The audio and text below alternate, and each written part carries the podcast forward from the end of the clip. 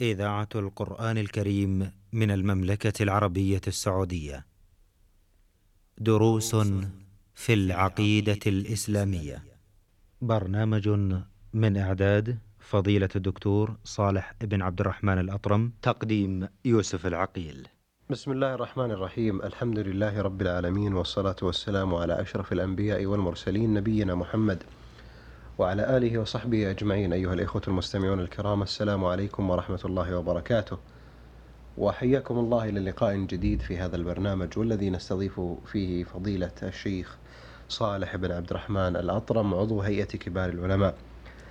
في مطلع هذا اللقاء نشكر لفضيلته استضافتنا وحياكم الله فضيلة الشيخ. حياكم الله ووفق الله الجميع لما يحب ويرضى لا زال الحديث مستمعي الكرام موصولا في باب ما جاء من التغليظ في من عبد الله عند قبر رجل صالح فكيف إذا عبده؟ وكنا توقفنا عند حديث عائشة رضي الله تعالى عنها الذي ذكرت فيه أن أم سلمة ذكرت لرسول الله صلى الله عليه وسلم كنيسة رأتها بأرض الحبشة إلى آخر الحديث. ونود من فضيلة الشيخ في مطلع هذا اللقاء أن يبين لنا ما ختم به المؤلف رحمة الله تعالى عليه هذا الحديث بقوله فهؤلاء جمعوا بين فتنتين فتنة القبور وفتنة التماثيل. نعم. مقصود بهاتين الفتنتين. بسم الله الرحمن الرحيم. الحمد لله والصلاة والسلام على رسول الله وعلى آله وصحبه ومن اهتدى بهداه. قوله فهؤلاء جمع فهذا الحديث أخبرنا أن هؤلاء الحبشة نعم. الذين شاهدتهم أم سلمة رضي الله عنها وأرضاها في هجرتها نعم. إليهم أنهم جمعوا بين هاتين الفتنتين و و وقوله جمعوا بين هاتين الفتنتين تحذيرا لأمة محمد عليه الصلاة والسلام الله وهاتان الفتنتان الأولى ال- ال- التعلق بالقبور. والثاني التعلق بالصالحين. جمعوا فتنتين فتنة القبور وفتنة التماثيل. نعم. فالقبور عند العكوف عندها والطواف عليها. أو البناء عليه والبناء عليها وتعظيمها وتشييدها نعم. وفتنة التماثيل عبادتها وتعظيمها. نعم. و وهاتان الصفتان لا ينفعهم شيء. و و بل يدل على عدم صحة العقل. فماذا عند عن القبر حتى يتعلق به؟ وماذا عند من صور ومثل؟ ومثل. فإن هذا لا يزيد من تعلق به إلا وبالا. إلا وبالا. فلهذا جاء التعبير يعني جمعوا بين فتنتين. ودل على أن من تعلق بأمر من دون الله وصرف له حقا من حقوق الله أنها فتنة من الشيطان. من الشيطان. فتعلقهم بصاحب القبر فتنة لأن صاحب القبر ميت ومدفون. ماذا عنده؟ فما ذلك إلا من الشيطان. وهكذا التعلق بالتماثيل. بالتماثيل. فإيجاد التماثيل ونصبها ليتعلق بها الجاهل هذا كله تسويل من الشيطان لصرف الناس عن التعلق بالله. عن التعلق بالله. نعم. فيكفي المسلم العاقل أن جمع بين هاتين الفتنتين وهما أشد فتنة لأن الفتنة هو من شغل عما هو أهم وأعظم. فالإنسان محتم عليه التعلق بالله وعبادة الله. فإذا انفتن بالتصاوير وتعظيمها فقد صرف حقا من حقوق الله لها. وهكذا إذا تعلق بالقبور واستغاث بمن مات فلو كان عند هذا المتعلق بالتماثيل أو المتعلق بالأموات عنده عقلية لما تعلق لأن لو كان عنده استطاعة الميت لنفع نفسه. ولو كان عند الصور استطاعة أو قدرة لنفع لا, لا, لا نفع من قبلك. لا نفع من قبلك. فهذا التعلق فتنة من الشيطان. ولهذا جاء هذا اللفظ جمعوا بين فتنتين. فهي تعد فتنة والفتنة في الغالب تطلق على التعلق بما لا فائدة فيه بل قد يكون به ضرر. وأي ضرر أعظم من أن يترك الإنسان خالقه ورازقه ومحييه ومميته ثم يعلق نفسه إما بميت وإما بجماد لا ينفع بل يضره. فهذه فتنة نسأل الله السلامة.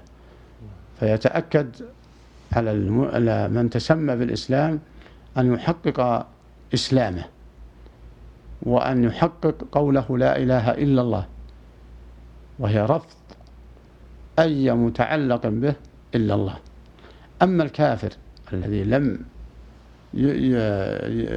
ي... الذي يعبد الأصنام ويجحد ما أوجب الله عليه الإقرار به فهذا كافر و... و... و... ومنسلخ من الإسلام. فنتنبه لهذه النقطة. لكن المشكلة من يدعي الإسلام ثم بعد ذلك يعلق قلبه بغير الله. إما بالتماثيل وإما بالميت وإما برجل غائب ونحو ذلك. نعم. فما أعظمها من فتنة. وفي هذا دليل على أن من علق قلبه بغير الله فيما لا يقدر عليه إلا الله أنها فتنة من الشيطان. ففيها غاية التحذير غاية التحذير.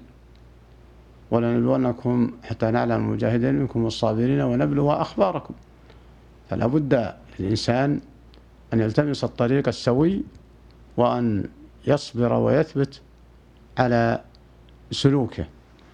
وإن ابتلي بسلوك المعوج وانصرف عن الطريق السوي فليعلم أنها فتنة وأنها ابتلاء واختبار فعليه أن يتراجع ويسلك الطريق المستقيم الذي قال الله فيه وأن هذا صراطي مستقيما فاتبعوه ولا تتبع السبل فتفرق بكم عن سبيله. ذلكم وصاكم به لعلكم تتقون. نعم. بارك الله فيكم شيخ. آه، أيضا في حديث عائشة رضي الله تعالى عنها نعم. قول لما نزل برسول الله صلى الله عليه وسلم طفق يطرح خميصا. وضحتم المعاني هنا يا شيخ. نزل برسول الله نزل يعني نزل به الموت. نعم. علامة الموت ومبادئ الموت. قوله طفق. قبل أن تخرج ريحه آه، روحه. نعم. قبل أن تخرج روحه. صلى الله عليه وسلم. آه، طفق يعني أخذ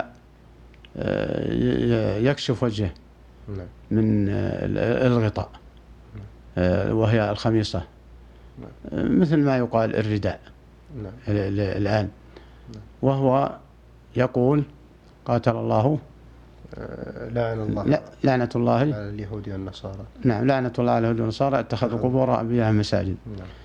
فدل هذا القول من الرسول عليه الصلاة والسلام في آخر حياته آه، على شفقته لأمته. على شفقته لأمته.